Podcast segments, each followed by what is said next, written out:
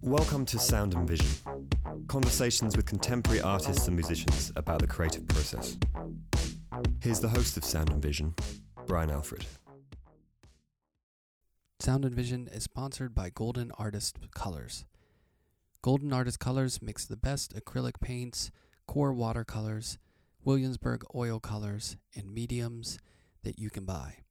You can find Golden Artist Colors in your local art store or online at goldenpaints.com. Sound of Vision is also sponsored by Fulcrum Coffee Roasters. Fulcrum Coffee Roasters has three unique brands which are unified in simple, earnest, and grounding principles. Fulcrum's own coffee line, Silver Cup, and Urban City. I've teamed up with Fulcrum to collaborate and create artwork for a new coffee tin.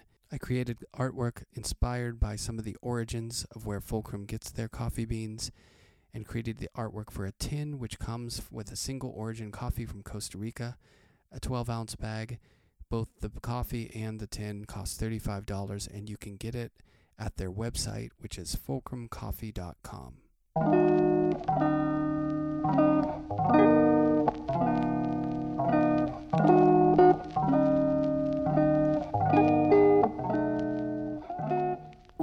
Cheryl Donegan received her BFA in painting at the Rhode Island School of Design and an MFA at Hunter College in New York. In her breakthrough videos in the 1990s, Cheryl combined time based gestural media of performance and video with forms such as painting, drawing, and installation. Her work has been exhibited internationally, most recently in her first career survey at the Kunsthalle Zurich in June of 2018. Cheryl opened another survey of her works from 2009 to present at the Aspen Museum of Art, traveling to Contemporary Art Museum in Houston in 2019. Other venues include a one person exhibition at the New Museum in New York City in 2016, the 1995 Whitney Biennial, the Museum of Modern Art, the Tang Museum of Art, the New York Film and Video Festival, 1993 Venice Biennale, and the 1995 Biennale d'Art Contemporain de Lyon in France, in addition to many individual and group exhibitions in Europe and America. Cheryl was a faculty member in the Fine Arts Department at the School of Visual Art in New York from 1997 to 2013. She's been a seminar leader and guest critic at Yale University, was a faculty member at Skowhegan School of Drawing and Painting, summer 2011, and a visiting artist lecturer at numerous art programs in the United States. She lives and works in New York and in Istria, New York. I caught up with Cheryl from her place in Manhattan about her growing up wrestling bears and leading the pack, art school and all its trapping and opportunities, working across mediums, poetry, punk, and much more. Here's our conversation.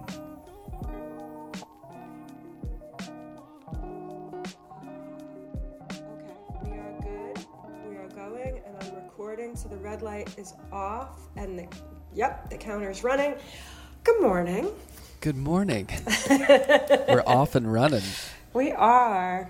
Um, So I'm so excited to talk to you because um, I had a perception of you and your work, you know, just from knowing it, as like a passive fellow artist, you know, consumer of art. And then I did a little digging and I realized that, you know, you, I don't know, just where you came in to making work and moving to the city and the timing and like what you were working on, all very compelling. And um, I'm really excited to hear this story. Because I did a little research and I heard, I mean, you talked a little bit here and there about certain things, but um, there's a lot that's that's missing that I want to get into. Sort of the a little bit of an iceberg situation going on. I think. Well, um, the the funny thing is, is when reading your bio that you grew up in New Haven, you went to RISD, and then you went to Hunter, right? yeah, yeah. That's a lot of acad- academia. Like even New Haven is, you know, adjacent Oh, but you probably didn't grow up in New Haven. You probably were just born there and then Well- moved somewhere else. Yeah, I mean, like I lived there, you know, in my early life, uh, up until like, um, you know, primary school, and um, but definitely on the decidedly um, other side of the tracks from um, the the when you know people euphemistically say. I go to New Haven when they mean Yale. Um, I was I, I, I could say I lived in Fairhaven, which was sort of the working class neighborhood of um, of New Haven, where my parent grandparents owned uh, uh, a triple decker house. So I guess they were successful working class because they owned property. But um, yeah, uh, from a three decker house in New Fairhaven, um, uh, then you know my parents left for the suburbs in outside of Worcester, Massachusetts. So it really was a golden triangle from from New Haven to Worcester to uh, Providence. So that's that golden triangle was where I spent my formative years. So was that related to? Were they related to academia? No, not at all. My dad um, sold insurance, and my mom was a stay at home mom until um, the 70s when, um, like a lot of uh, American housewives, had to uh, join the labor force. And um, she ended up being a school secretary because she needed to stay on the school schedule of her kids. So I was just describing to my a now 16 year old what it was like to have your mom be the um, secretary at the high school and then get pregnant. So when I was in high school, my mom was pregnant with my uh, youngest sister. So that was something interesting. Yeah, yeah. So, well, what was it like growing? I mean, so you, moving around like that, did that kind of unsettle you, or were you, you know, having that move? Was it a big move for you? Probably not unsettling was the move. Probably growing up around a lot of alcoholics was the, was the more That's unsettling factor. Equally. That'll do it. That'll do it. But um, yeah, I mean, you know, just stuff that a lot of you know many many people go through with just you know a lot of i mean i'm from a big family where there's a lot of there was a lot of turmoil but there was also a lot of love and i think that's what helped us all survive that i mean the family's still intact and um, very close um, i'm the oldest of five and my parents are you know weathered whatever they went through, we all weathered it. I mean, not to, you know, I, I guess I do want to burnish it up these days because I'm proud of my family that we came through a lot of stuff and, and survived. So, um, you know, but um, yeah, the, so I was more like a bat out of hell, um, uh, just, you know, seeking, you know, to get out of, of, uh, um, you know, certain situations. And RISD was, um, you know, just like Oz to me. It was everything I, uh, you know, thought might have been out there, but wasn't really confirmed for me in terms of art and just a different way to live, you know. Um, Yeah. Well, the oldest of five, man, that is. I mean, you're you're the trailblazer, and you probably. My theory on kids is the oldest always bears the brunt of the anxiety of the parents because it. I I would like to think that it's a metric of like worry. Like the first kid, the parents are like, you're really worried because you, you never did it, but you know you're you're just. Well, I guess it depends on the person, but generally you would think that by kid, you know, six or seven or eight, you know, you're lucky if you remember their name. Yeah, well, I have a sister who is what you know could essentially be known as an Irish twin. Um, we're we're both born in March of subsequent calendar years, and so we were known as the big girls. And the big girls uh, picked up a lot of slack, and um, you know, so uh, that was. I mean, the way we grew up, there, there was the big girls and the little kids, and so as the oldest, uh, I mean, it's just my personality or whatever. But like, I was, you know, the famous. It, it, it still to this day it clings to me because I was pretty wild and always like playing with the boys. I had a lot of boys as friends, and um, you know, just just doing. Uh, uh, my so the, the big moniker that still hand that my, my siblings still make fun of me is they're like oh well, they call me Sherry not Cheryl. And so they say oh Sherry's fighting bears in the woods. And I I still am fighting a lot of bears in the woods you know when I get you know when I get hopped up on things. But um, yeah fighting bears in the woods that's me. Uh, is that where your creativity came from? Out in you the know, forest? yeah, you know what? It, it's really crazy but like I, I I was just thinking you know the pictures I'm making now like vividly remember being like the the the the, the capitan of like uh, schoolyard games, and one of the big ones was uh, to play house. But I used to do this crazy thing in the schoolyard with um, fallen leaves, where I'd like brush them and sweep them into floor plans, and then say, oh, this is the living room, this is the kitchen, this is the bathroom, and then make friends run through these mazes of like in in the name of playing house, and I think like that wow. Like when i think about like some of the you know interest in mapping and irrational spaces that i've been doing in pictures uh, for the last couple years i'm like that memory came back to me like a ton of bricks. Like just this yeah. I, and i don't know if it if it, i mean i could speculate on where it comes from but um yeah create you know i think i'm very attached to those early memories of, of playing and uh, as a you know when you you know my parents weren't art lovers or museum goers or anything like that. So it, it, i think that play um, and the attachment to creativity and play was really something really really important to me.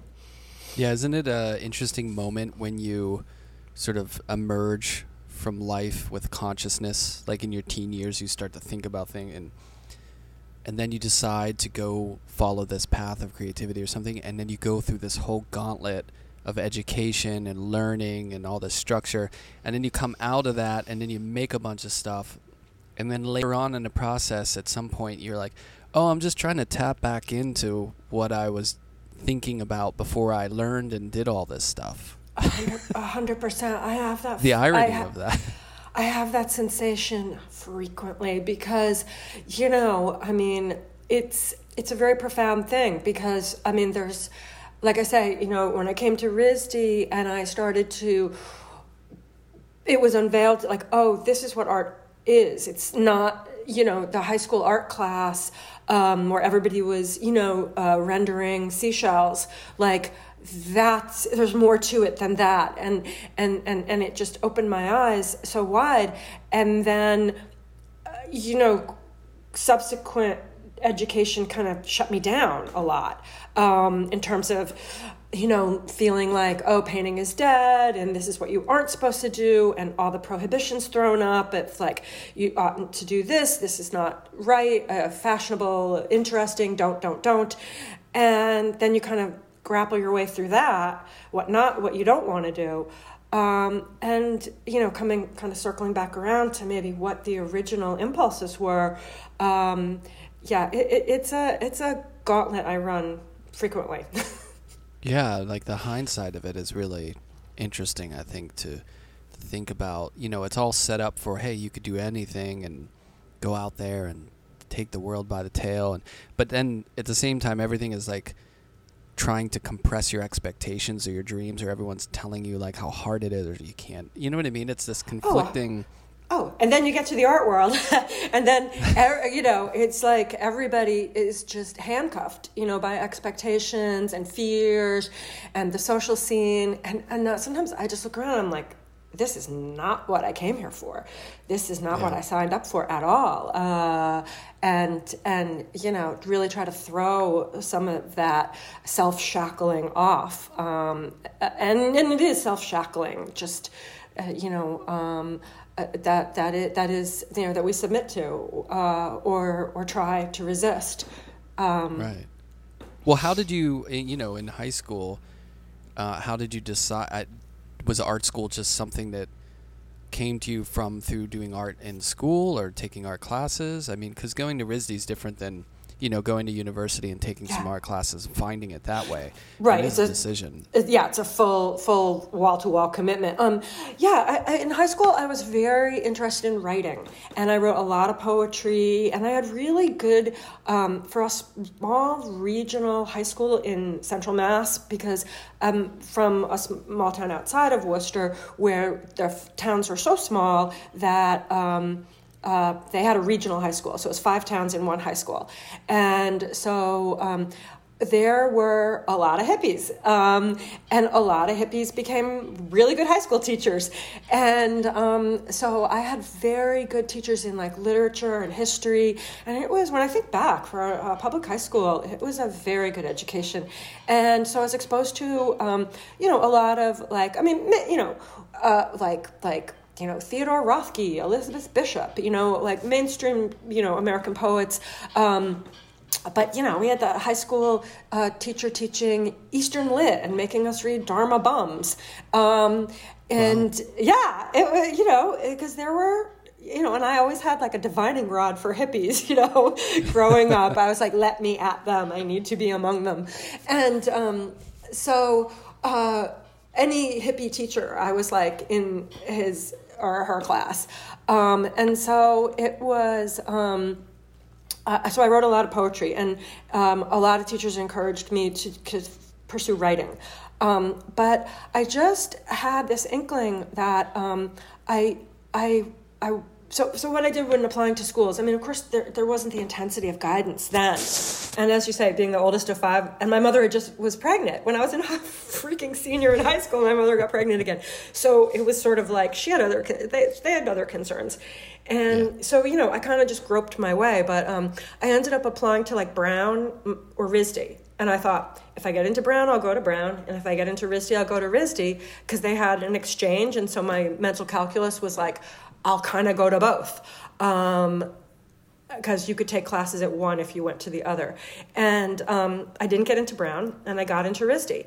And some people in, you know, once I got in, my parents were a bit horrified because then they were like, "You're too smart to go to an art school. Like that. That's not." Where smart people go. Smart Right, people what a go, waste. right exactly. What a waste you know? Art, like anyone can do yeah that. anyone can do that. And, and it was also so prejudiced because as i said my mom worked at the high school and so art carried like a general weight as a class whereas i was in honors history. So how can someone in honors history turn her back on on academics and do something that like carries no quote unquote weight? Um, so it was but I, I was like well this is where i'm going and um, you know but like things were so different then because you know even for a middle class family with five kids they were able to send me there and they were able you know with pell grants and stuff to to send me to RISD. I mean now I think a family you know where there's five siblings and the dad is you know not an executive and the mom is you know uh, um, a clerical worker like fat chance you know it, it's tragic. Five kids nowadays. Jeez. I mean, what do you do? Well, only that you know. It's. I mean, if you're Student five, loans. yeah, or you're, you know, if having five children is can be a status symbol for the super wealthy. Um, yeah, I guess.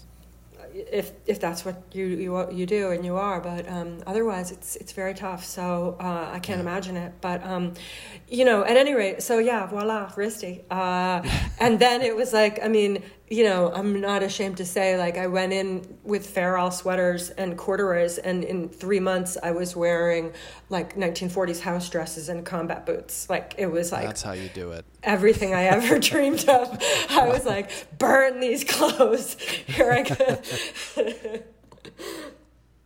Well, RISD, uh, did you start in sculpture? Weren't you doing sculpture early on? Or is that? Uh, Wow, you did do your research. Um, I I did do. I had a brief stint as a sculptor uh, after graduate school, where um, but that's you know uh, it sounds apocryphal, but it's not like um, um, I, uh, sculpture. A brief stint as a sculptor after graduate school led me into video. Um, and I can tell that story if you want, but no, it was. I, I went in thinking I'll do graphic design, um, not really knowing what that was, but uh, so I Employable. w- That's employable, that right? What it was. Exactly. A paycheck. That's what we all think. Exactly. You know, when the students go into graphic design, they're like, well, it's arty and I can get a paycheck. Yeah, but um, fresh the freshman foundation program at RISD was crucial because you know it exposes you to a little bit of everything, and I realized that the again the teachers that I had in the foundation that had a more fine arts approach um, that I just that was it. I was majoring in painting. That was it. And That's how they get you. They bribe you with the uh, the commercial art stuff, and then you get in there and you take one of those great classes where it's just like freedom, and you're like, ah, I think I'm gonna go Yeah. go with. It. And back then, it was a little more house money. You know, it was like, well, I, this is what I'm into, and you know, you weren't thinking about two hundred thousand dollars of debt or whatever. Exactly, just- Exactly. Exactly. Exactly. You weren't thinking about $200,000 of debt. I mean, I ended up with some debt, but it was nothing compared to the crushing debt.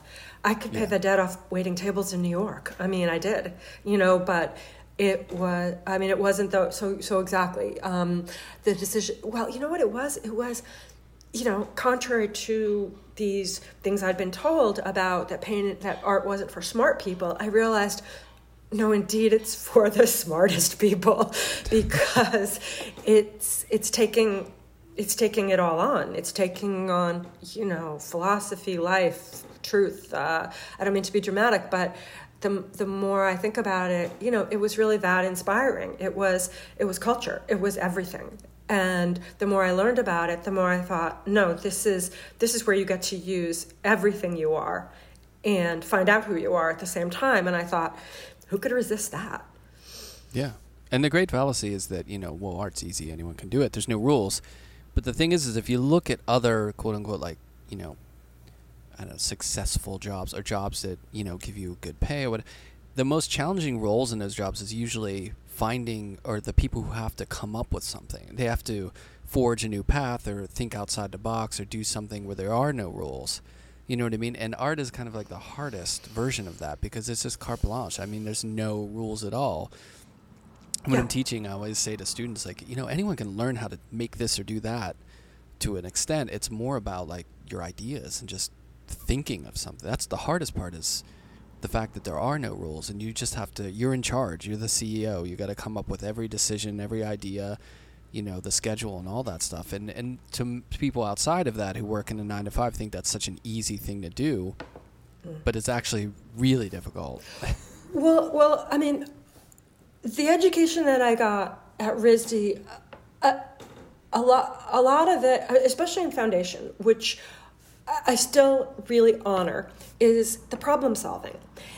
Only the teachers are giving you the problem. They're saying, okay, um, you know, uh, find an object in nature and make it into a, um, a chair.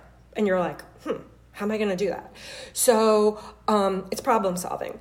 And, but when you are you know released into the field so to speak yes it's problem solving but you have to make up the problem you have to design the puzzle and then design the solution. So uh, i mean that sounds easy like in the sense of like oh i designed the puzzle so i already know the solution. But let me rephrase it. It's like you design a puzzle that has a mysterious solution that then you have to solve. So in in other words you you know you like you say there's no rules so no one's handing you the problem. You have to perceive the problem um, and then you have to figure out a way that you are going to solve it so it requires that level of observation to decide what is the problem here? I mean what is the when i say problem i just mean what is the what is what is the what is the thing that is um, that is uh, uh, you know what are the dilemmas that I perceive? What are what are the things that that um, that, that that just attract me in terms of like you know fascination or that I want to dig into? Where uh, and so you have to perceive that. No one can tell you what's interesting. You have to perceive it, and then you you have to get in there and, and, and think like, well, what can I do about this? So I mean that that's to me that's everything it, and it, it requires all of you so um, and and then it takes time. So Yeah, uh, and put the time factor in there and then and then and then I don't know what were we talking about? You know in courage you know like just to be able to endure that you know the Right. endurance for that. Um, So did did school kind of you know give you that structure of framework or that devotion and the you know the focus in making that towards the end of RISD you thought I'm going to continue uh, this is what I'm going to do. Even though I think at that point you're still sort of playing around with different medium and thinking of different ways of making right? Which is something that in your work has continued on. It's like it seems like I mean I love the fact that you know you're in in looking at your work, you know, you could have a show next month and it could be anything, and it wouldn't be out of the like it. You know, you're not afraid to jump into different areas and work in different ways, and um, I wonder, like at that point, when you're getting out of undergraduate school, were you wanting to focus in on something, or were you wanting to narrow that? Because I think the dialogue at that point was a little more canonized than it is today, maybe. Yeah, yeah. I mean, you know, I got like I gotta say, like all through RISD, it was like you know, painting, oil painting on canvas. And when I came to New York, that's what I brought with me as you know the budding quote unquote practice was like I'm I'm just gonna live the dream. I'm gonna find a place to live in Manhattan. I'm going to, um, which was still possible then, uh, barely, but but but compared to now, possible. I'm gonna, you know, get a day job. I'm gonna paint, and I'm gonna try to live this dream. And, um, you know, it was very single minded to, to do that. And um, so that's what I did. Um, and until I kind of hit a wall after a few years because people were start around me, friends I was meeting were starting to show. And I just felt like, you know, very self critical. I wasn't ready. I didn't really have anything that I felt was, you know, a, a, a coherent body of work because I kept like, it was never good enough. You know, I mean, you know, and this is where my own psychology of like self doubt and criticism comes in. It wasn't good enough. It wasn't good enough. And so I decided that um, I needed to go back to graduate school. And graduate school, so I, I, I kind of, again, I always make these kind of little like, um, um, you know, road forks of where I can get sort of both out of the deal. And I said to myself, um, I'm just going to apply to Hunter. And it's in the city, and I won't have to give up this, you know, because once, you know, isn't it the truth about New York? Once you get a good living situation, you, you know, it's hard to make a lateral move because you oh, may yeah. not get this again. So, you know, the, the, you know, I think everybody who tangles with New York, real estate, you know, plays a part in your biography at a, at a certain point. Um, so I was like, okay, I don't want to leave New York, so I'll apply to Hunter. If I get in, I go to graduate school. If not, something else. And so um, I got in, so I went. And, um, and then graduate school really broke me down because the like the education as i keep saying at risd was very hands-on very problem solving very being a studio rat just get in there spend you know the mythical 10,000 hours in the studio and and and you'll that will be the, the, the idea. And in graduate school, it just was like, oh, read this. And then it's like. That's a great description of grad school. Read this. like you've been sitting in a cave just like, you know, cobbling things together for a few years. How about you read something? Read this. Benjamin Buchloh. Yeah. Clement Greenberg, yeah. whatever. Michel yeah. Foucault, like oh, Roland Barthes. And it it just wiped you know the foundation under my little sandcastle. And it was just i it broke i mean broke me down in the best way. I couldn't see it then but um you know i it opened my eyes to yeah. ways of thinking not just ways of making ways of thinking. And it made I mean, at, at, the time it was torture. I mean, I cried literally, you know, because I was like, I have to master Althusser or whatever his name is. I was like, you know, and I was just like, you know, I, no, I can't, you know. So, I mean, to the, you know, because then of course everybody's like, well, if you're going to do it, you have to do it like, you know, wall to wall and and and I and that causes so much anxiety in the art students because you know they're not philosophy students, they're not semiotic students, like they're they're not like you know you have to balance it. You're gonna you're gonna you know gloss over and you're gonna get some ideas from roland barthes that's gonna like break you down and like change your view of the world. But like are you gonna read the whole oeuvre? No. You're gonna read one or two things so you have like a functional knowledge just enough to fuck you up good. And then you know, you got to get back in the studio and think, now what do I make? Just I enough make? to confuse you. Just enough to terrify you. And then you're like, now what do I make? Um, because now I can think about what I make in a totally different way, and I hate it. Um, Was it one to one for you? Not to get in a tangent real quick, but I'm thinking about that. Like, I haven't really thought about that in this sense of, you know, when you do get to like grad school, like you'll read all these things, you know, and then you stuff your mind through all these essays and all these books that you have to read on theory or not theory kind of philosophy a lot of times. Mm. And then you go to your studio and you're supposed to like navigate okay here's my work here's what i'm doing and here's all that history of thinking. And it's just supposed to smush together and make your work better or more thoughtful. You know and, and it's funny because you would think that most of the examples of that kind of way of thinking philosophically would be um, provided in a more visual way. Because reading these essays is so non-visual. Right. you know what i mean? It's kind of like siloed into philosophy or theory and then you're just supposed to visually regurgitate you know all that stuff Yeah. that's being force fed to you. It's it's just interesting to think i mean did did it have the I, I guess a lot of times maybe it's just about thinking Yeah. more so than exactly like you can understand the panopticon like Foucault and it doesn't have to come into your work directly as an idea but then you can think about how people are monitoring or watching or it can become a bigger theme that unconsciously sits in you and then maybe it ekes its way out in work in some shape way or Yeah. form i don't know Yeah. how do you feel about it now sort of on the other side of that kind of like essays versus you know i don't teach when i teach a theory class i don't teach like that i don't give them you know clement greenberg to read i feel like they won't engage it it's a different kind of learning now Yeah, yeah, yeah, yeah. I mean, uh, you know, it's funny because like just what you're saying, I'm like uh, uh, that like okay, I've read all these essays, and now I have to go into the studio and like make the art that proves I read that. Is the re- is the recipe for the worst art you could possibly make, but. You know, you got to go through it. I mean, unfortunately, you know, and this sort of gets into a, a wider, con- you know, could get into a wider conversation. But then when, you know, people come and say, I'd like to show this. It's like, beware, because you, it might not be the work you're meant to show because it, it, it's so fragile, it's so formative, you know, and and it's such a recipe for like, you know, really just like if I think that like, okay, I mean, just to be, let's talk you know, real examples.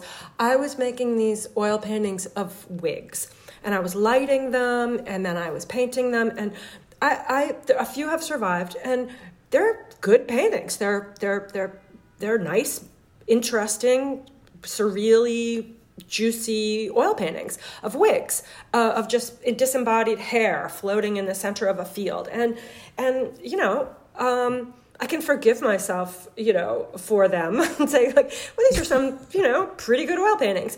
But of course, what did I do? I went to Lower East Side and I bought artificial hair and I started weaving canvases with real hair. Like, I mean, well, fake hair. Like, so in other words, like, I'm like, I can't depict anymore. I must actualize. So, so, you know, say that thing. Then I'm like, okay, now I'm uh, now okay now we're into feminism. Now i need i ended up my thesis show was these pillows. So it's in other words like it became like a stuffed painting that was actually like a domestic object which were like stuffed with hair and had holes. And then i had these plastic you know like plastic covers that people use. I found a guy on the lower east side who made plastic covers. So i covered all the pillows with plastic. So it was like transparency and condom and layers and if I had shown, and I scattered them around the student gallery, and I had embroidered sla- sayings on them from like embroidered pillows that I would see like in the Upper East Side saying, like, all my sons are geniuses.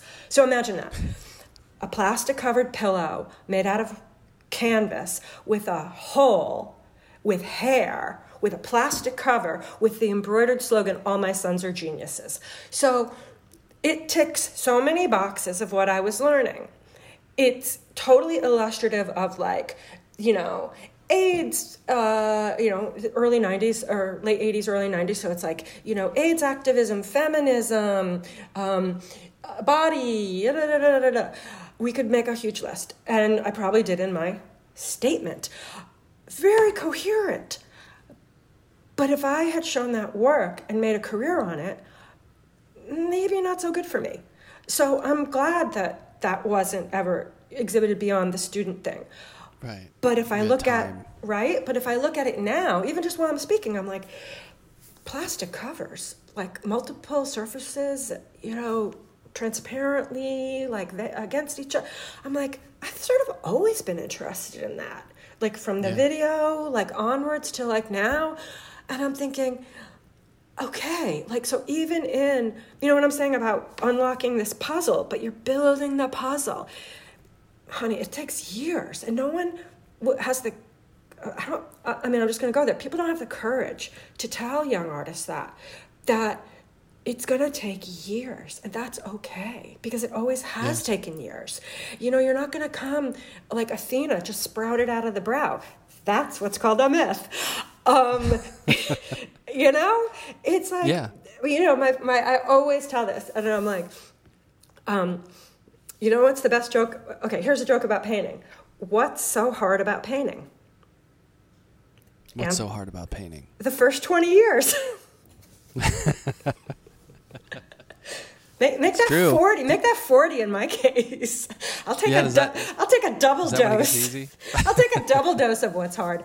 But um but really like I mean that's the thing, you know? And um so I I, I wait, I, I lost the thread. Well, the early stuff, the the early stuff though is interesting. I think the reason it it the cautionary tale of it is more the structure of the business or art world or whatever because it's in it I, I can look back at student work and I can say to myself well that was a crappy painting but this interesting idea there and it's what's interesting in it is what I didn't know yet or what I was exploring that you know what I mean it's like if you listen to like a punk band their first kids their first band in high school or something. You might think oh the lyrics and the, you know it's a little derivative or whatever but it really talks about the energy of what those kids were feeling at that moment. So there's a value in that even if you don't say it's the best work those people have ever done.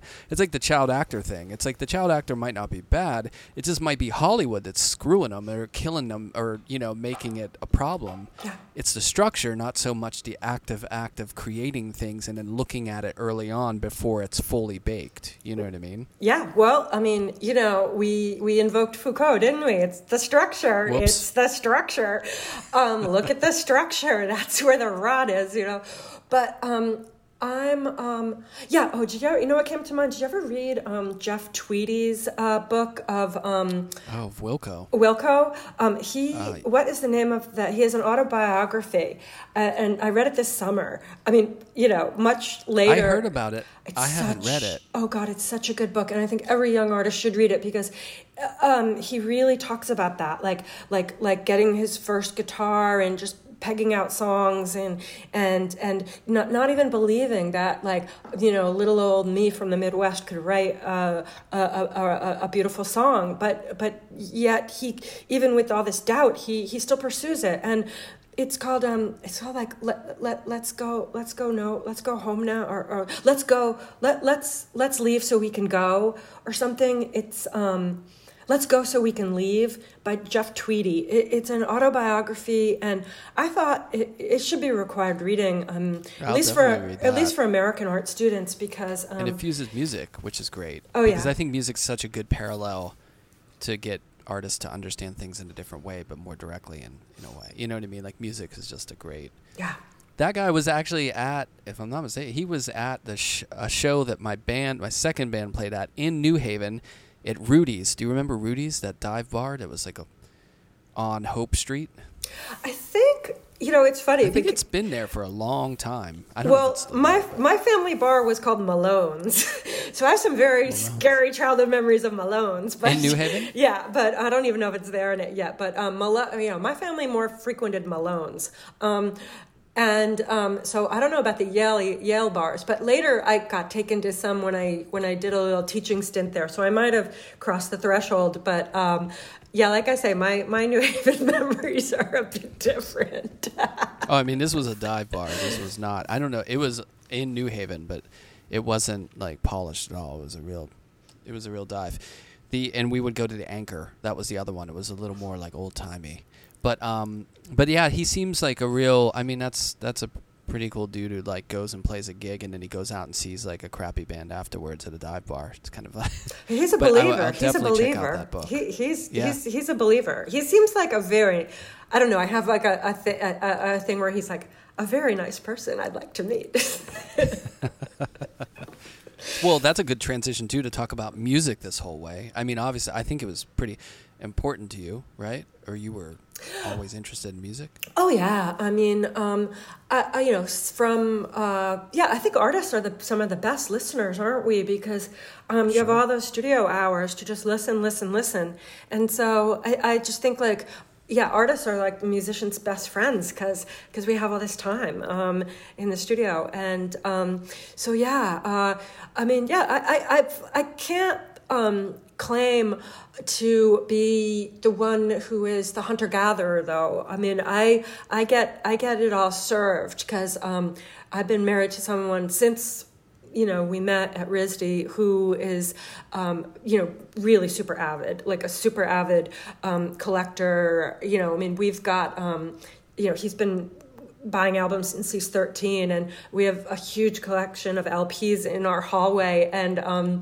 it's funny there's one funny story about that is like you know he has like like 10,000 albums in, stuffed into this hallway and um, in in shelves and one time one of our son's friends came over and he he said your parents have really thin books. didn't even know what they were. No, That's he didn't classic. know what they were, right? so, you know, I, re- I rely on a lot of recommendations, but yeah, I mean, I have very eclectic tastes, and um, I just. Well, I, were there bands at RISD playing when you were there? Because oh, I mean, Providence yeah. is a big music town. Um, I just remember this band called the Egyptians, and we would. Um, they were sort of like a, like a, a, you know, God, what were they? A cross between like the B 52s and um, and um, uh, uh, another. Uh, I'm trying to think of another band from the time, like you know the the. Um, oh, I don't know. Anyways, it was. It, I just remember like. Was it like that '80s kind of? Yeah, how do you describe the B-52s? It wasn't as it was sort of like like weird, like quirky voices and like you know kind of that jangly, insistent rock with quirky voices, double double and triple harmonies, and like you know, um, and and and just people like um, there were there were the bands like around called like Rubber Rodeo, and like there was like the place called Lupo's, and there was like you know the RISD had the tap room and and yeah there were a lot of like there was this big factory complex called the CC, CCA or something. It was all like abandoned factories and there used to be big parties and I mean it was really sort of a I mean you know obviously I look at it through rose colored glasses. It was like a glory day because um you know it was it was sort of the the whip end of the you know this this 70s so we you know we kind of got it was like the whip end of the sexual revolution of the 70s and before AIDS. And so suitably we went fucking crazy, you know, and yeah. um, it was great. well, what about the what about the Lower East Side? Because you were you didn't you have a loft by Canal Street or something, and weren't you going? To, I mean, that that is a hotbed of music at that point. Right? Yeah, yeah. We we went. Um, we, yeah, we did. We we we we found this uh, loft. It was 46 Canal. So I still I still always go down there and I see like dimes and stuff, and I'm like all these restaurants and fancy places, and I, I get my I was a punk before you was a punk attitude, and I'm right, like, right. you know, it, living down here in like 84, 85. It was. I mean, I loved. There was like a little secret part of Manhattan that um, you know on the, the Canal Street on the other side of the Manhattan Bridge. I mean, it was all like um, the thing that I remember was like um, all the soup restaurants were like run by like Orthodox uh, Jews, and like they literally would give you a bowl of soup, and then in the center of the bowl was a, a tin cup, and the soup was in the tin cup, and then they would dump it into your bowl. Why? To prove that everyone got the same. So it, but it was like so like from like the camp. It felt like from the like the camps. It was like you had this beat up tin cup, and he, the waiter would slam it down, and, and, then he would take the cup and dump it into the bowl, and um, like just crazy stories like like there was a, a, a, restaurant across the street and i used to go over there for a coffee and and the, the waiter like he literally pressed into my palm a piece of gefilte fish. And because he thought I was starving, I think, because I was like this kid with like this mohawk and like a big trench coat. And I, I think he just thought I was a starving child. And so he literally pressed a piece of gefilte fish into my hand and told me, Shh, don't tell anybody.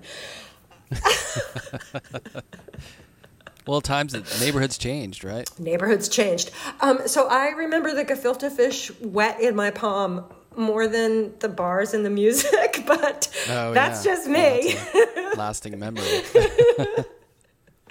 but was your studio in the loft when you, and yeah. this was during school? Wow, wow, uh, or was it after? Well, Hunter had this thing where, yeah, I mean, it was literally like, like, literally like, um, you know, Kenny and I had this loft, this little loft. It was this little railroad loft. It went from Canal to, through to Division, and it was shaped like a like a barbell. It had like two rooms and a wide hallway, and so it was literally his studio in the front, her studio in the back, and we slept in the hallway basically. And so, I mean, it was very you know romantic, you know, young love and oil paint, and you know, Scott, he was making sculpture and um, working in restaurants, and you know, that was the deal. Um, when I went to Hunter, the reason I went was because it was considered like a commuter school, and so there was no facility, and um, so you didn't have to join a studio, a group studio or whatever. Um, it was uh, you would go uptown on the Upper East for the academic classes, and then they would literally meet in someone's studio and go studio to studio week by week for studio visits, and that sounded good to me. But halfway That's through, cool. it would have been cool, right? Opposite of today, right? People are like, "I want to go there because I can get a studio." Well, that otherwise, forget it. That's what it turned into. Because halfway when I was there, they got you know they got a building, and then we all had to move into the studio, and that was like a crisis for me because I was like, I don't want to go in a group. I want to stay independent. But they were like, come to the group studio building or leave the program. So I, I, I ended up having to, to move in um, to, to the Hunter Studios, um, which, you know, uh, it sounds so stupid, but that I resisted that, but you know, that was then. Um, but yeah, I, I, so I, I ended up by the end of that, I, I was still painting all through that program, but as I say, it kind of became these kind of quasi paintings with materials. Then going out of there, I just gave up painting um, entirely, and I was doing sculpture. But the sculpture the, and this is the, the the big like you know story was i was making making sculptures out of food. I made sculptures out of bread.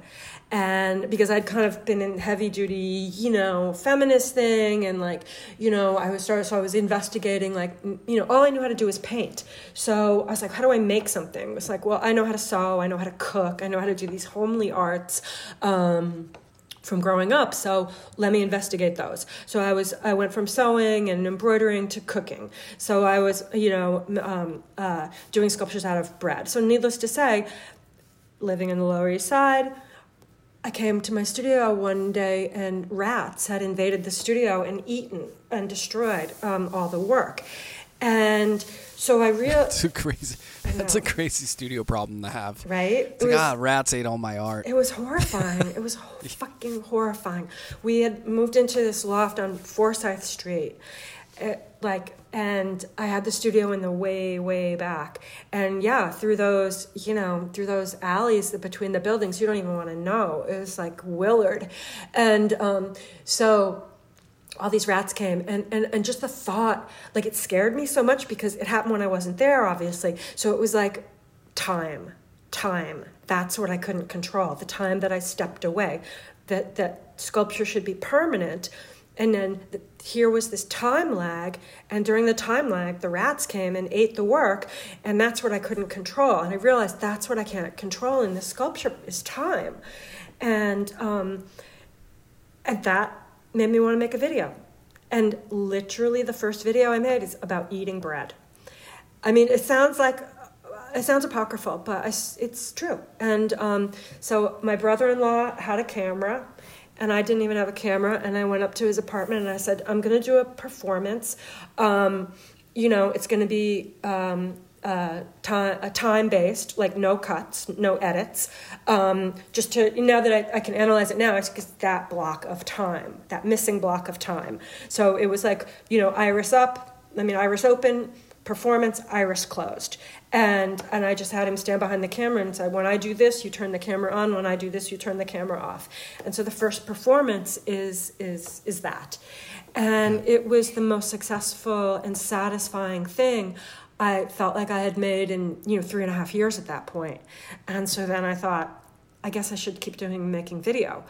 And um, so that's how the video happened. And I couldn't edit. I was, you know, terrified of the technology and like, you know, how am I going to do this? So all the video, early videos were um, just point and shoot. They were there was no edits. They were all basically performances for a camera.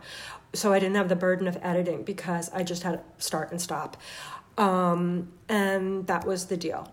Um, so the time around that is interesting because so like where is video at at that point you know what i mean like what were you looking at or i mean obviously you got the kitchen in Wooster, and like you have performance stuff going on and it's a charged atmosphere as far as you know like we're talking like early 90s right? Yeah yeah and it's good you mentioned that because you know i mean the art world at that time i mean it was it was that first big blast of like West Broadway, Mary Boone, Queen of the Art scene jungle was like her you know new york uh, magazine cover and it was you know the italians and Salle and schnabel and all that going on. And that was what and we felt you know i remember thinking oh we don't even have clothes that are good enough to walk in these galleries you know? It was super intimidating.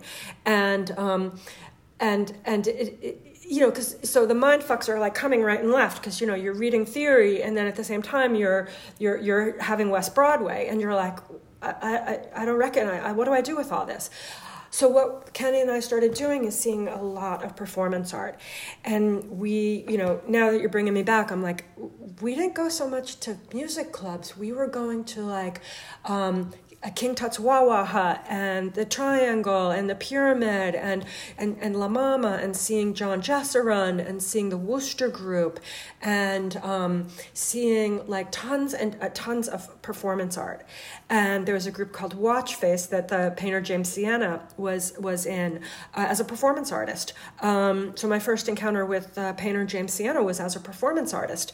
Um, uh, Kenny, my sister was at Sarah Lawrence at the time, and we curated a little group show of, of performance art that we brought up to Sarah Lawrence, and my sister helped, you know, help us make a night of underground performance. Um, we were dabbling in performance art a little bit. Um, so there not was, a lot of that was not a lot of that was recorded though, right? A lot of no. that was just in the moment. Yeah. Do you think it would have held up? oh, oh, yeah, I do. what, a dance noise, dance noise. I mean, look up dance noise. Um, on on YouTube and, and see some of their their their their performances. It absolutely holds up. Um, and I mean, John. I mean, when John Jessurun, his performances, he had like Steve Buscemi um, as like a principal. There were a lot of the Wooster Group. That's you know where you know now it's you know legend, but like you know uh, Willem Dafoe and Kate Valk and and Ron Vawter, like all these people who you know and uh, you know. Uh, Dafoe and Vawter, you know, had um, you know Hollywood uh, come calling, but like I mean, we saw infamous things like Roots One and Nine um, that the Wooster Group did. I mean, we saw so much good stuff, so much. Now that I look at it, it was like we we were there for a lot of really good things. Um, a lot of that's lost because it, mm. or not lost, but I mean, it it exists in the minds of the people who've created that stuff, and they pass it along through, you know, sort of like almost verbally. But I mean, a lot of that wasn't captured. You know what I mean? There's so much of that time. I think about that with music too. Like mm. before video cameras or videos were readily available. I mean, a lot of those performances and stuff were just, you know, legend. I remember seeing uh, decline of the Western civilization. You know, with like live performances like GG Allin and Germs, and I was like, oh my god, like I can't believe that actually. Yeah. Those performances existed, you know. Yeah. It's it's interesting. I saw and, like, the Minutemen too. Oh, oh, yeah, you saw you saw. I, I, I, I, saw the Minutemen in Providence. Actually, for some reason, we went back to Providence for a weekend or something. We caught the Minutemen, and I actually, I'm not such a you know celebrity hound, but I actually shook D Boon's hand in the green in the back room. Oh wow! That that that's like that was a big one for me to to meet D Boon. Um, but and I interrupted. Well, I cross talked you. Sorry. Oh no, I think we're. It's just a really interesting, you know, this this time where some things were captured, and I mean, like these video pieces that you did that really resonated and kind of became like iconograph. You know, like they, they were, you know, remembered, and they're still, you know, like if you Google you, you see these videos, you could still see them, and you, Mm. and it's it's interesting to think about how that time of how much energy and like to your point about you know Dafoe or people like like this these sort of events seemed to be mingling in a way that was crossing boundaries that were just never really there before, you know, and it must have been really exciting. I mean, I think now with information, with video, and everything's readily available, it's hard to kind of have that. Um, I don't know that that new kind of mingling of ideas. You know, it has to. And now it's so tethered to technology, but back then it, it really felt like, you know, there were there were a lot of things that were happening that were really exciting, where things were like blurring lines between the divisions. You know, and then like I guess you said, then you have West Broadway, which is just the the canon stuff of like the business side of art world, which is driving a lot of what's you know being digested as far as money is concerned. So it, it, it felt like two different lanes almost.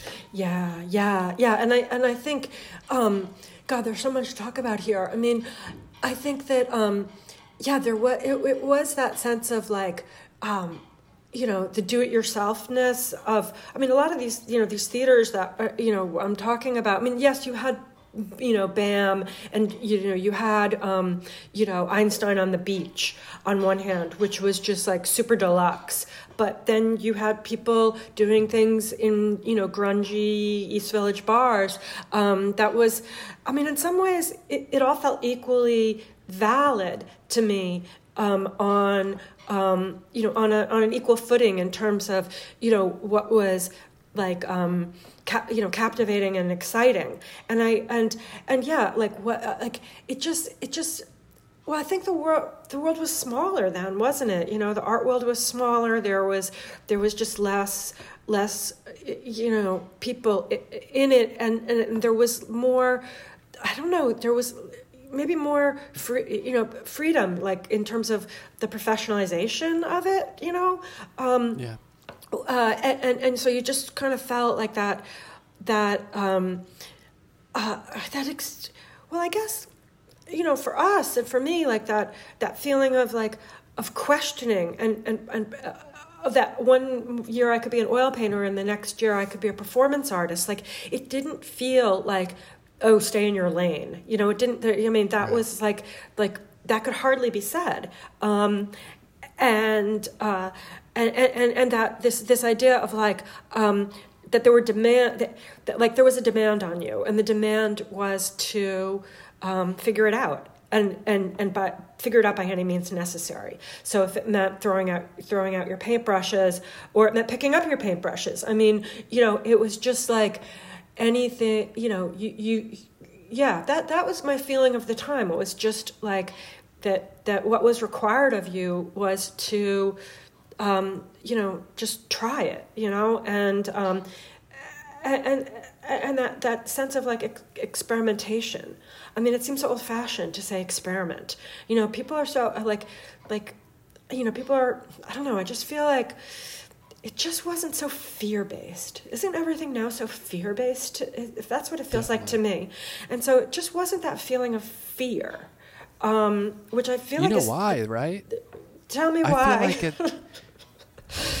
I feel like I know this. I feel like it's because when you when you're going to walk down a dark tunnel, right, and you've never been in one before, or, you've only heard a couple stories about it, there is, and you don't have all this peripheral information about it. You feel like, oh well, something could happen, but hey, let's go in there. Let's gonna let's like explore it. But then if you hear endless stories about tunnels and how there's bats or like how people fall in them or don't go down there and then you know you see images, you see videos of people like getting lost in it and all this information around it, you become much more hesitant. You're like, uh, well, it's not that unknown anymore because other people have done it and you've seen it. And then you're probably only going to have like some sort of fear-based experience in there. You know what I mean? So it's Yeah. almost like the more information there is out there, which we're now saddled in. I mean, it's you know, it that's why it exists. Everyone's afraid because of the internet. They have all this information. So no matter what, you can go online. Like if you have a runny nose, you can Google it, and all no, of a sudden you have cancer. cancer. so do you know what I'm saying? I think that's yeah. why we live in a more fear-based society because there ignorance is bliss sometimes, and there's something to be said for not knowing what was going to happen. Like when I, if I knew everything I knew now about the art world and being an artist and doing all that stuff. Back when I was choosing to be an artist, I would have thought about that decision a lot differently. You know what I mean? There would have been different, more stakes or something. I didn't know anything. I was just like, whatever. You know, I'll just try this, and yeah. you, just do it. You know, there's a little bit of uh, reckless abandon. Well, I, and to me, what you're describing when you say, and I thought that was an excellent, excellent metaphor about the tunnel, and and you know the thing what you're saying of like when you are fed constant stories about how dangerous and scary and bats and snakes and tunnels, and so therefore you're already made up your mind never to go in a tunnel. That sounds like that sounds like mind control to me. You yeah. know, it's like mind yeah. control. It's like before you have the experience to decide for yourself, you've your decisions have been made for you. Your mind has been, in, in, in, in other words, made up. Like it's been made. Your mind has been made by all of this information, um, and it's controlling you. So that sounds like mind control to me. And I think that there is a, you know, I mean, I think, um, or even like, yeah, there is a lot of mind control in our in our world now where you know people are being like persuaded and influenced without having the possibility to experience. And i think that you know i mean and, and this is the thing isn't it? Because people like are artists can be afraid to experience um, uh, the the panoply of, of, of of situations and experiences that I think it really takes to be an artist, which is failure, which is fucking up, which is doing like work that you're like not sure of and you have to have all those experiences to form you. And if you're afraid to have those experiences how can you form? How can you form yourself? Um, right. because you're 100%. you're held back. But like then you have to give to in order to have experiences what do you need? Time. You need the time but no one has the time because everybody's so damn worried about their career. And right. it's like, you know, it's it's a bummer, man. It really is. And you can't it's almost like you can't blame people now too hmm. because there is so much like they're hearing so much and there is like you know, like if you go to school, you're going to be paying that back for yeah, for you know right. what I mean. And if you right. try to move to New York City or to Los Angeles, you're going to pay out. It's going to be really, and they know about it too. Like the cave is there, the tunnel's there, and mm-hmm. they know about it. They know about the perils and pitfalls of it. Yeah. And then when you couple that with parents, uh, at being one myself, parents who are like, "Hey, don't go in there." It's not gonna good come out. You know, it's that's a dark place. It's you're gonna get hurt in there or whatever. Yeah. Like all that compi- compiled, and you have, you know, artists. And then my my other critique of all this information is when you're never bored and you're always sitting and letting entertainment wash over you. You're not be being creative. You're not sort of being imaginative as much because it, everything's imaginative for you. So you're like, eh, someone else will do it better. Yeah. Yeah, yeah. I mean, it is. You know, now now that I sometimes I feel really lucky. You know, to have come been raised in an age of like benign neglect. You know, where where nobody said like, kid. It's so, it's so don't. Isn't it funny? It's so true. And my my son makes fun of me because he's like, "Hey, Dad, what was it like growing up in the dark ages?" And he like he means it because like we didn't have phones, we didn't have the internet. So he's like, "Oh my god, what was it like growing up with like a phone that was attached to your wall?" Good lord, you know, like to him that's just like unfathomable and you know primitive with a capital P. But there was a beauty to that. You know what I mean? There was something nice about it. I think, yeah. or maybe that's just getting old. What, what do I know? maybe well, maybe it's awesome being you know in that phase now. I don't know. Yeah, I don't know. Ask the ask ask the youth. Ask the youth. But like, I I do I do sort of think that like um, I mean it's fun to talk about these things just you know because you know, I mean, how they shaped us and and you know we're we're still being shaped. I mean, you know, it's in, in the sense of like, you know, some of these attendant pressures, um, I, I, I mean, and the way the art world has changed and the way um, technology has changed, I mean, you know, we still uh, uh, have to grapple because, you know, I think to myself, you know, you know, oh, like I'm putting pictures of my from my studio on Instagram. Like, you know, I feel like it's you know my little message in a bottle. You know, I, I and and I'm, I'm, I'm just to say like I, I, you know I'm here. You know, and then I'm like, oh, what, should I be doing that? I don't know. What should I do? You know, it's like, um, it, you know, it, it, it's like, in other words, um, even it didn't inoculate me. I mean, I, some of these, ble- you know, the blessings that I had, you know, growing up in the time I did and coming to New York in the time I did, like, um, I still need to keep giving myself, just to extend the metaphor, because it's so apt, um, boosters of like, no, I can, I can exist in my own way. I don't need to be 100% validated, you know, by collectors in order to, you know, do what I think is needed uh, what I yeah. think is worthy of doing, what, what risks I want to take are my decision, and I don't need to take a poll um, about it. Um, and I, I think you need a constant uh, uh, a, a, a re-up of, of, of that, and it's not easy, you know, to to like like um, you know be operating um, outside of a system of of, of constant um, uh, reinforcement and validation by um, by the power of of of, uh, of the moneyed, uh, uh, um, you know, um, class who is who who seems to be in charge of, you know, all all this shit now. Yeah, it's a lot. well, so just getting back to that that moment that you started doing those videos, and like I know or at least I believe that you probably feel that you know, oh well, those were done a long time ago, and I've I've done a lot of stuff since.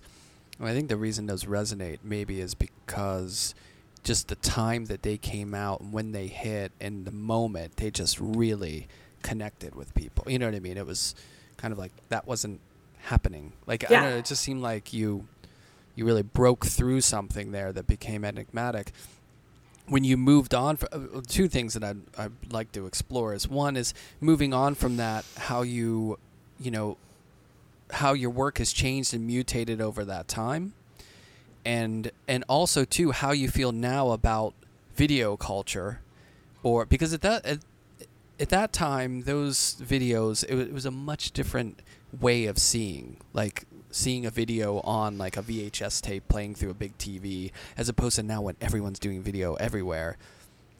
Mm, and yeah. and I think you've you've used to make vines right or you've done like short videos and things like that. Yeah. That other video too. I know the the ones that were sort of figurative and um, there were there were certain conceptual pinnings to the ones that have you know you you really seal up. But that one, I think, is it called something in commercials? Scenes. Scenes in commercials. Scenes in commercials. I love yeah. that video. Oh, thanks. I love scenes in commercials too. That was like the first like abstract one, sort of. But yeah, I have yeah. a lot. I have a lot to say about this. Um, well, I'll tell you. I mean, you know, I sort of made you know the reference to like the epic fail of sculpture, and then that kicked me into like oh, the, the realm of time. Um, but also, uh, right around that time, um, a friend, uh, uh, art critic um, Kirby Gookin, was teaching a class at NYU, and I just happenstance ran into him, and he's like, "Oh, I'm teaching this class, and I'm going to do a video screening of, um, you know, early art, of artist videos, which you know." Were unavailable any other way unless you went to a museum or you were taking a class. And somehow Kirby had his hands on a cache of um, videos. So, so I went. He said, "Come to the class." Um, so I went to the class, and so he showed Acconci, Wegman, Joan Jonas, um, Nauman, Nauman, Lynda Benglis, and he showed a host of artist videos. Nam June Paik, and but it was the performance videos, the Wegman, um, that got me because was, I. Uh, was Patty Chang around the time, or was that later? Was her? That was later. It was later. later. No, later. no, no, okay. later. It was later, and so I was like, oh wow, like especially like the Wegman and the uh, uh, Nauman, because yeah. the Wegman was the humor and the Nauman was the language because I really was interested, you know, coming off graduate school in like you know, the kind of playing with language, like slipping of signifiers and all the semiotic stuff. And like, you know, I loved the way both Nauman and Wegman sort of turned what I saw as like intellectual play with language into jokes and fun. So it was kind of like, wait, this, the performance art of the East Village that I was seeing, you know, that was more like punk and raw and and and and and, and about persona and um, and and acting. And I knew I couldn't act, or I didn't feel like I could act, but I could perform. So I was like, okay, let me try. Let me try to kind of blend this all together, you know. And then plus you had MTV, and you had ah, remember MTV. Remember MTV, and you also had Madonna. Super important, and I and, and I can't. I really have to give that props because, um, you know, in terms of I can't act, but I can perform. There you go. Yeah. It's like it was it was it was just this performance of like of, of like this ironic performance of, of, of, female sexuality and, and aggressive too, which appealed to me. So you put all that in the hopper, and what do you get? Head.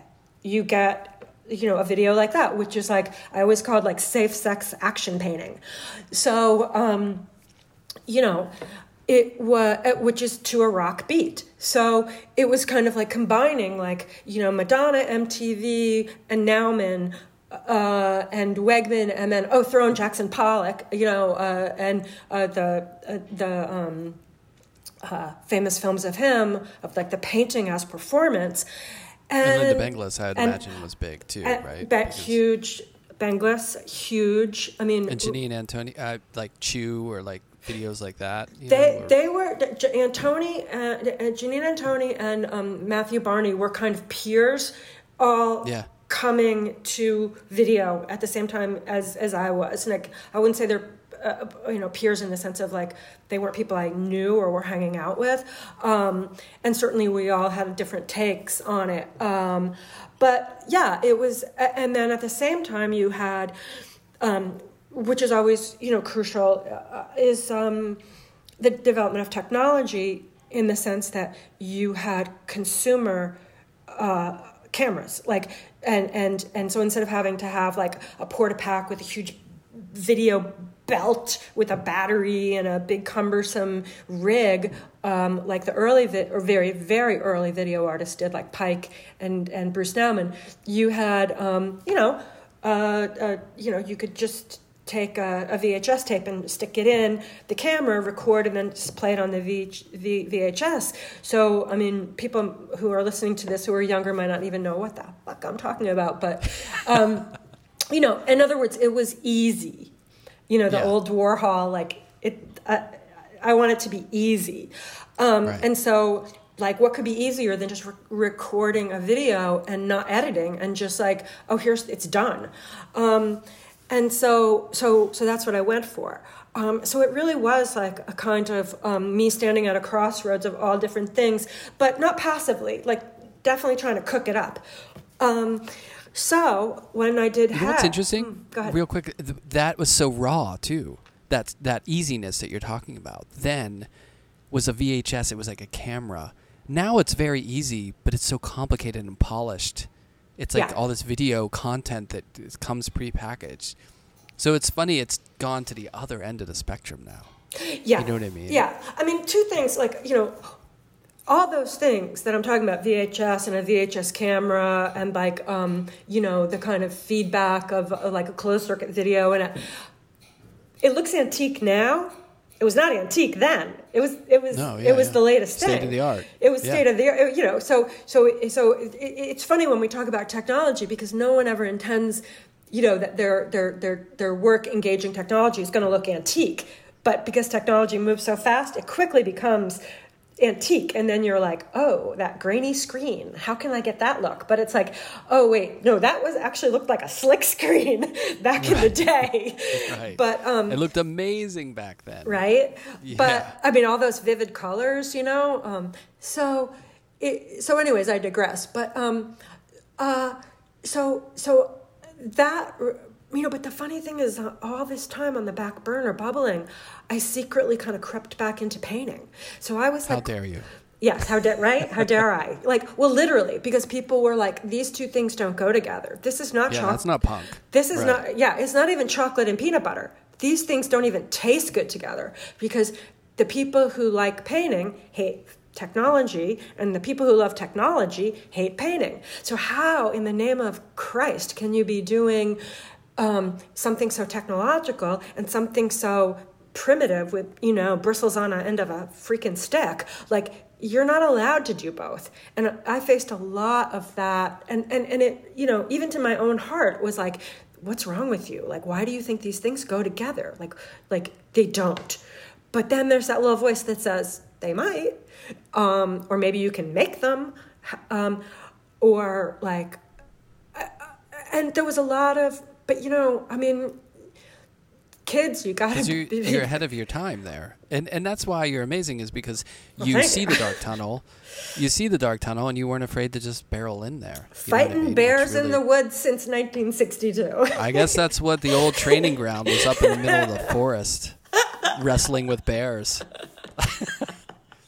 Bear wrestler slash video artist. but um so yeah uh but it, it's just it's like that's just you know i don't know i mean what what what does it take i i mean i think you know I mean, I, I sound, I, I feel like the freaking um, crypt keeper, but like, y- you know, there is a certain amount of pain one needs to be able to endure to, to be an artist. Like it, it, it's, there, there's an, it's required. You, you, there's pain involved, kids. Yeah, yeah. There is. Well, it's like any it's any practicing thing, right? Like if you play a musical instrument, you play drums. There's pain involved. Like to put those hours in and to get to that point, you know, or acting. There's the the the pain of going through those roles. Whatever it is, you know, you have to go through the wringer in a way. yeah. But like, when do you feel like you started, um, like what we were talking about in the beginning, like that it's not like a moment of enlightenment, but but when you start to, st- it's almost like the effort attitude of like, well, I'm just gonna do what I want to do. Like you Mhm. become comfortable in what you want to express, or like do the painting for 20 years, and then you're just like, whatever, I can. It's my choice now. I've earned it. Or when did you feel like comfortable enough to start, you know, or was it a slow process of like working back into painting or showing, you know, different kinds of work after that video, and then also, you know, I, I don't want to assume that right now you're just making whatever the hell you want to make, and I don't care what you think, but there is a little bit of that I think as we. You Mm. know, as the years go by as a creative person, where you're maybe a little less concerned about what everyone else thinks, and you're a, mid- a little more invested in like this is what I believe, this is what I want to make right now, and if Yeah. you like it, great. you Yeah.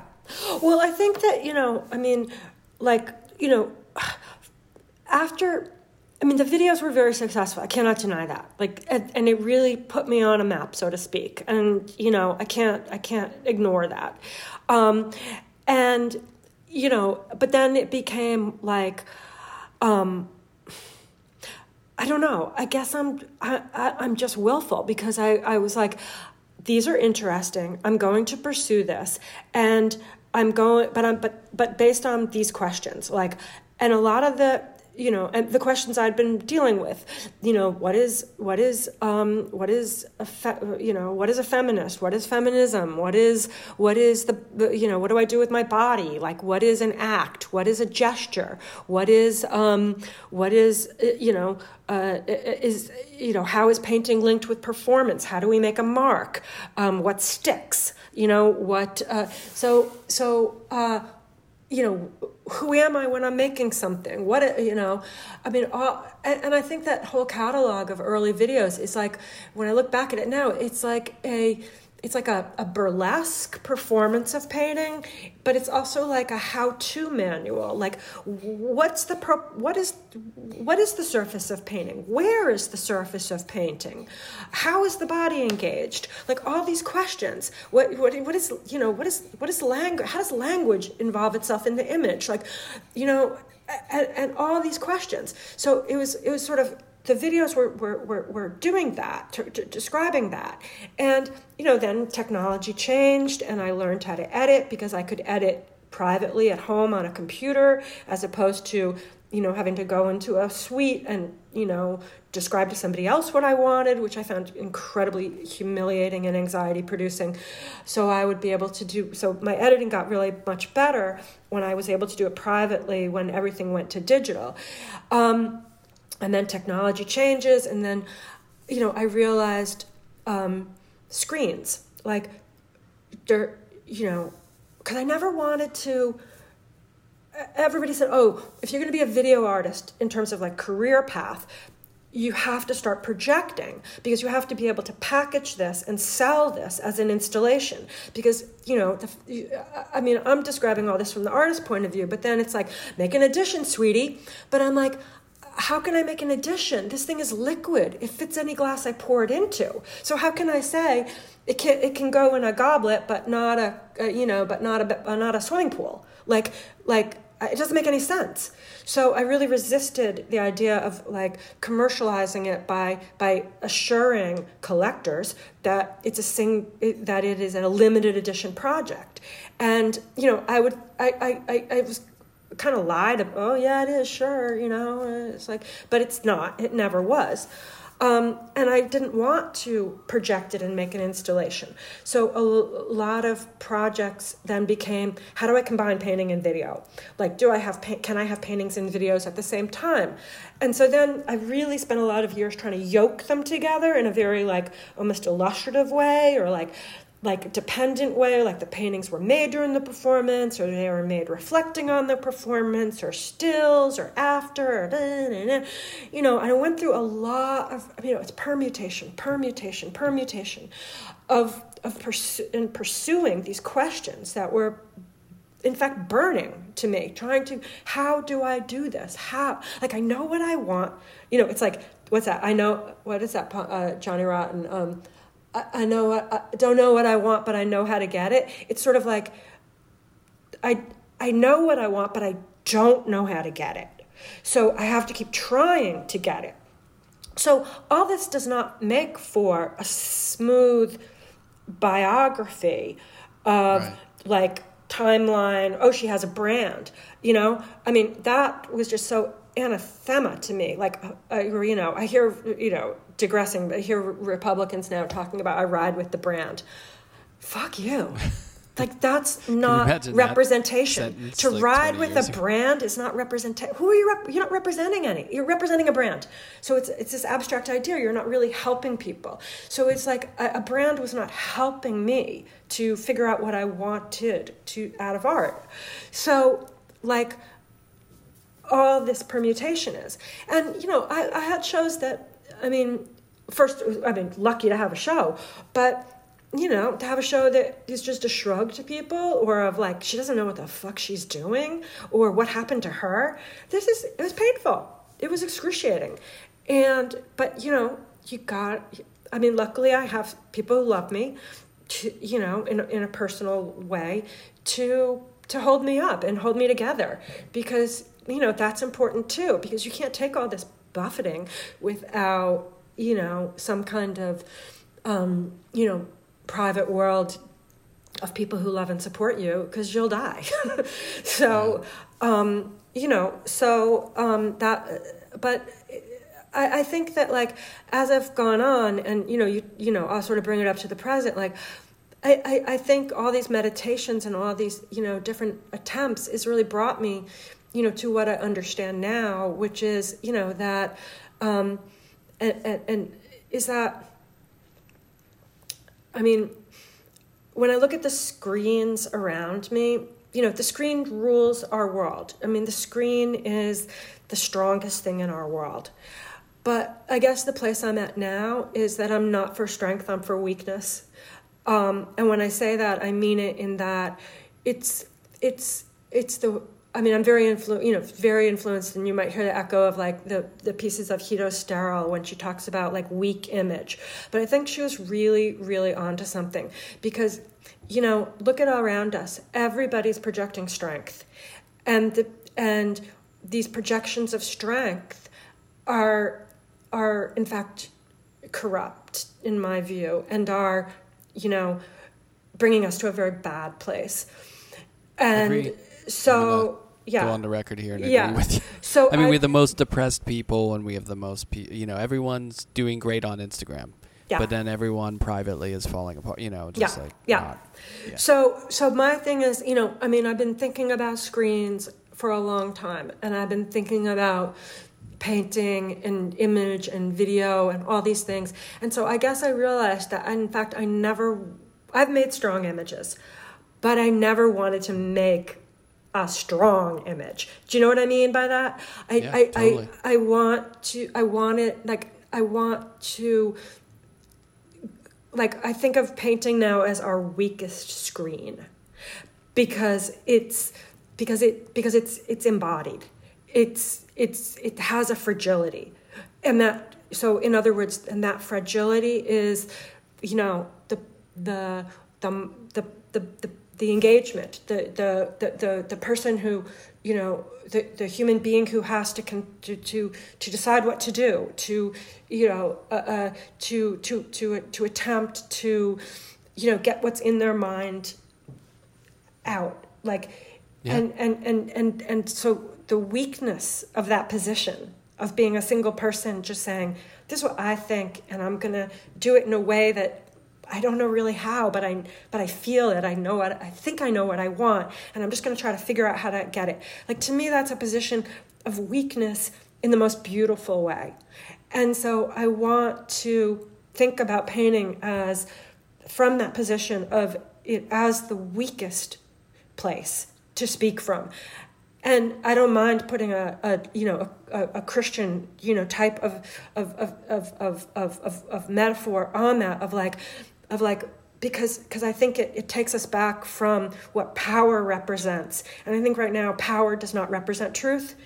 And so to me, I'm gonna go for weakness to represent truth. Sermon, Yeah, I was going to say that. sermon I, I, over. no, yeah, yeah. I, I think that what you're talking about too. I can't help but think it's also honesty. You know, because that painting is like an honest representation, but and now everything's so filtered and so, you know, mm. there's, everything's sort of like I don't want to say a front, but like Yeah. a front. You know, it's all got a veneer over it of success or doing well or looking great or whatever. Or auction And a cer- prices, money, money, money, money, money, money, money, money, money. Right, right. Auction, yeah. You, it, yeah. And There's- and the funny thing too is like you know you were talking about oh back in the day with videos and like the calories are saying like well we got to addition this so we could sell it, which in that sense you're like okay well they have to survive right? That they're just trying to pay their bills I guess or whatever that is. But now it's like so patently like we have NFTs which are basically we're like no these these aren't even close to original. They're just drawings on the computer that they they could be copied forever but we're just going to them and describe them as originals or that you quote unquote own this. It's we're not even pretending anymore. Yeah, yeah, you know? Yeah. which I is may- yeah. it's just amazing how far it's come it's and i think we're going down that road and i don't know if it's a it's uh, we're going down that dark tunnel and i don't know if you can come back out of that dark tunnel yeah.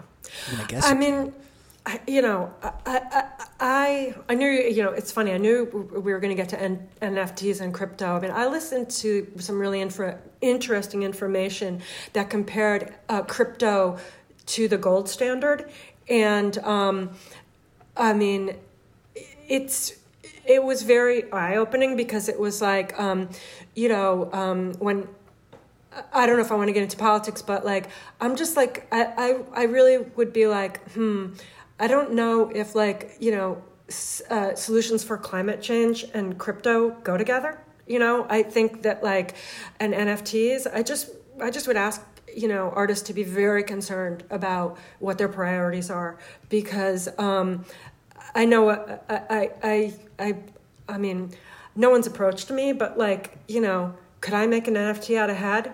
Probably, but I don't think I want to. yeah you could uh, to be totally honest i the way i feel about these things is that it's all the same you know what i mean because painting is simulacrum like we don't know anything about reality really it's all just kind of unknown. And the thing is, like, well, cryptocurrency being like this fake money, is not really based on anything. But paper money is the same thing, really. Like, are there? Is it really about gold bars sitting in some chest somewhere in a safe? That Well, it used to be. up- It's right, but I mean, we've. But basically, you know, trade and barter was maybe the most original form of like exchange or something, but I, I, I just think it's all based on, you know, unknown, really. Like, and maybe it's a little more accepting now the fact that there there isn't a structure. If anything, NFT or like things like that or cryptocurrency in the financial world, like it's, is more like art in the sense that like you know, the people I know who aren't artists who have a hard time really grappling with art and more in the sense of like what worth is or what's good or bad, they're always like, well, how do you know? How do you know if that's good or that's bad? And in a way, there's a point there. It's all subjective.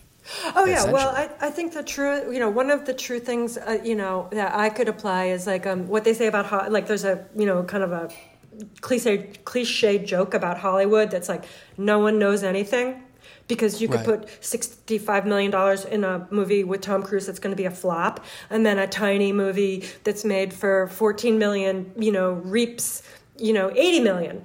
So no one knows anything.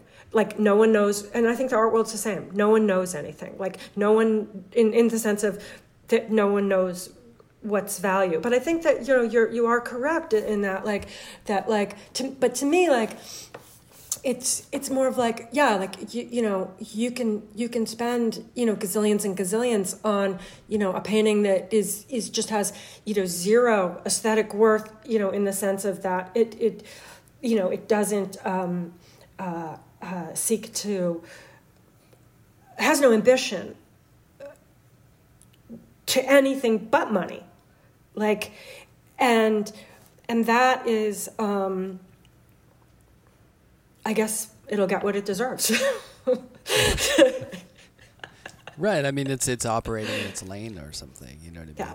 Yeah. I don't know. Like I I agree. Like you could you know you can have an artist go like poop in David Zwirner and sell it for a million dollars or whatever. I'm sure it would do great. you know, it's all like. Relative. But I don't have like, a problem with people put with with an artist who puts the puts uh, puts it in a can. right. Yeah, it's all about, it's all relative. Because are you going to open? Are you going to open the can? right. Yeah. well, what what do you? Uh, I mean, to really bring it to the present, what are you working on these days? These days, what's a, what's an uh, what's an average day for you? An average day. Well, I am blessed because I get to go to my studio, um, and I um, I'm working on paintings. I'm working on garments. Um, and I'm working on drawings. Um, I, I, I love to make artist books, and um, I um, yeah the garments and making clothes has kind of I feel like in some ways it's taken the place of the video. I mean, not really, but I mean. Because I think you know the work that I'm doing with garments isn't you know everything I've described about video is just strenuous you know, but I think I was at a more strenuous point in my li- life uh, as an artist where, you know, I was straining to try to make things make sense. Um, I feel like I'm straining less these days. Um, and I'm just like flowing more. So, you know, I've been making garments um, and, you know, um, uh, and I'm really I'm really into painting these days. Um, and I, I feel like I am comfortable with that. And I'm, I'm I don't I can't say I'll never make you know a video or technologically based piece. You know, but right now I just have no desire to. I mean, I feel like, you know, um, I mean, you know, you touched on it earlier, but I kind of feel like the internet sort of did swallow a single channel video for me. Um, yeah and I think you know it was fitting that the last piece I made was on Vine um, because uh, I remember if people remember the Vine application, um, you know, at a certain point I. I had so I, I stopped being in the videos. They got very abstract. I started doing, you know, a lot more with like looking at my environment and looking at you know the uh, the life around me my kids the the world my kids exposed me to shopping malls and and and and you know amusement parks and you know uh, um, you know play spaces and things like that um, a lot more, you know, kind of pop culture kind of places. And I started making videos about my experience in those things. Um, so I, I remember at one point I had tons of footage and I had no idea how to structure it. And so I got the idea that I would let the apparatus structure the work for me. Um, which I guess I'd kind of done always in a in a primitive way with with the VHS. I mean, you know the camera, the point and shoot um, structured the work. Um, and so, in this sense, the, the pouring all these uh, little clips and saying, okay, I'm going to pour them into the six second loop, and then structured the piece so that you know the loops and the likes. And then you know i, I just kept making uh, vines uh, until they they threw the pro the, the application away. And that was the end. And then i sort of i don't think i've made a video since um, since the vines. But uh, um, um, which which then you know exist off Vine too, and I ended up you know editing them all together and and and you know making a video that could stand up on a single channel. Um, but yeah, so so yeah, so that that that's that's it, you know. And um, I mean, I just I just sort of see myself like, you know, kind of trying to, you know, I still I still feel like striving. I still, you know, even though I'm more comfortable uh, in my striving, I'm still striving. that's a good that's a good striving to be in, I think. That's a good place, you know. Yeah, well, you know, I mean, I'm going to be 60 in March, so I feel like, I mean, you know, I, I, I don't want to be, I, I would, I don't want to be as tortured as I once was. it's It would be tough. Yeah, it's like, you know, we all want to retire out of that phase, right? yeah, the tortured phase. You know? Yeah, the tortured phase. Yeah, we all hope that we can. Yeah, who am I kidding? I, I, I, who, yeah, I mean, you know, I, I, I mean, I don't want to, I don't want to make it seem like, you know, I'm like, you know, the Zen master over here. Like, I, I still have like, you know, mo- you know, moments of like, you know, really, Cheryl, what the fuck? But, you know, I mean, it's, uh, I, I, I can talk myself down a, a, a bit better these days. Well, we have to these days with all the stuff going on in the world. I think we have to be able to to calm ourselves down a little bit and to put ourselves in a good headspace. Well, that's where, like, I think family is really important, and it, it, maybe it's kind of circling back to you know the beginning when I was kind of saying, you know, my um, my tumultuous but loving family. Um, and I think it's, you know, I think family is really important. And I, I feel really yeah. blessed that I have a family and, and that I took time to make a family. And, you know, I think that, you know, I mean, this whole like, um, like, li- like living for art is great, but you know, you do need people to love you. And I think it, you know, it's, it's important, you know, to, ha- I think family is really important. I think it's really important to, to, to, to have friend, you know, and, and whatever kind of family, you know, you make, you gather, you you you collect you know. I i, I think you know that is you need that sustain you need just something to sustain you. And art can sustain um but like you know but it, there's a lot yeah. It's um maybe the maybe family is the structure that we look for you know? The yeah. the, the constant. Yeah. Because it's it's not in much else you know what i mean? Everything's in flux but love them or hate them they're around. They're family you don't get to choose them, but they're there. You got to work with them. Sorry. and my mom, my mom has a, a, my mom has a thing above the kitchen sink. It's like, and it just says, "Work with me, people." that sounds about right, especially during the holidays. Oh yeah. well, thanks so much for taking all this time. It's really great to talk to you, and you know, I I find your work and your, you know, your history of work and like super interesting, and it was really great to to spend this time talking. I thank you for it. Well, thanks for inviting me, and I, I like to share it because you know I'm not I'm not teaching right now. You know I haven't been teaching for a long, long time, and and so you know sometimes you know I feel for you know younger artists now. You know I think it is you know, to a degree, and all the things we've talked about, I, I think it's it's highly difficult now, highly yeah, difficult sure. be, because of the money thing, because of the fucking money thing. You know, yeah. it's highly difficult, and so I just I just you know whatever you know when I have a chance to talk and you know give give back or you know I I, I think it's important. Well, I'll be making sure I'm I'm on sabbatical this year, but I'll be making sure the students listen to this one for sure. Okie dokie. right. Well, thanks, thanks for reaching out to me, and I super appreciate. Sure. Thanks. It was fun. Yeah, wonderful conversation. Thank you.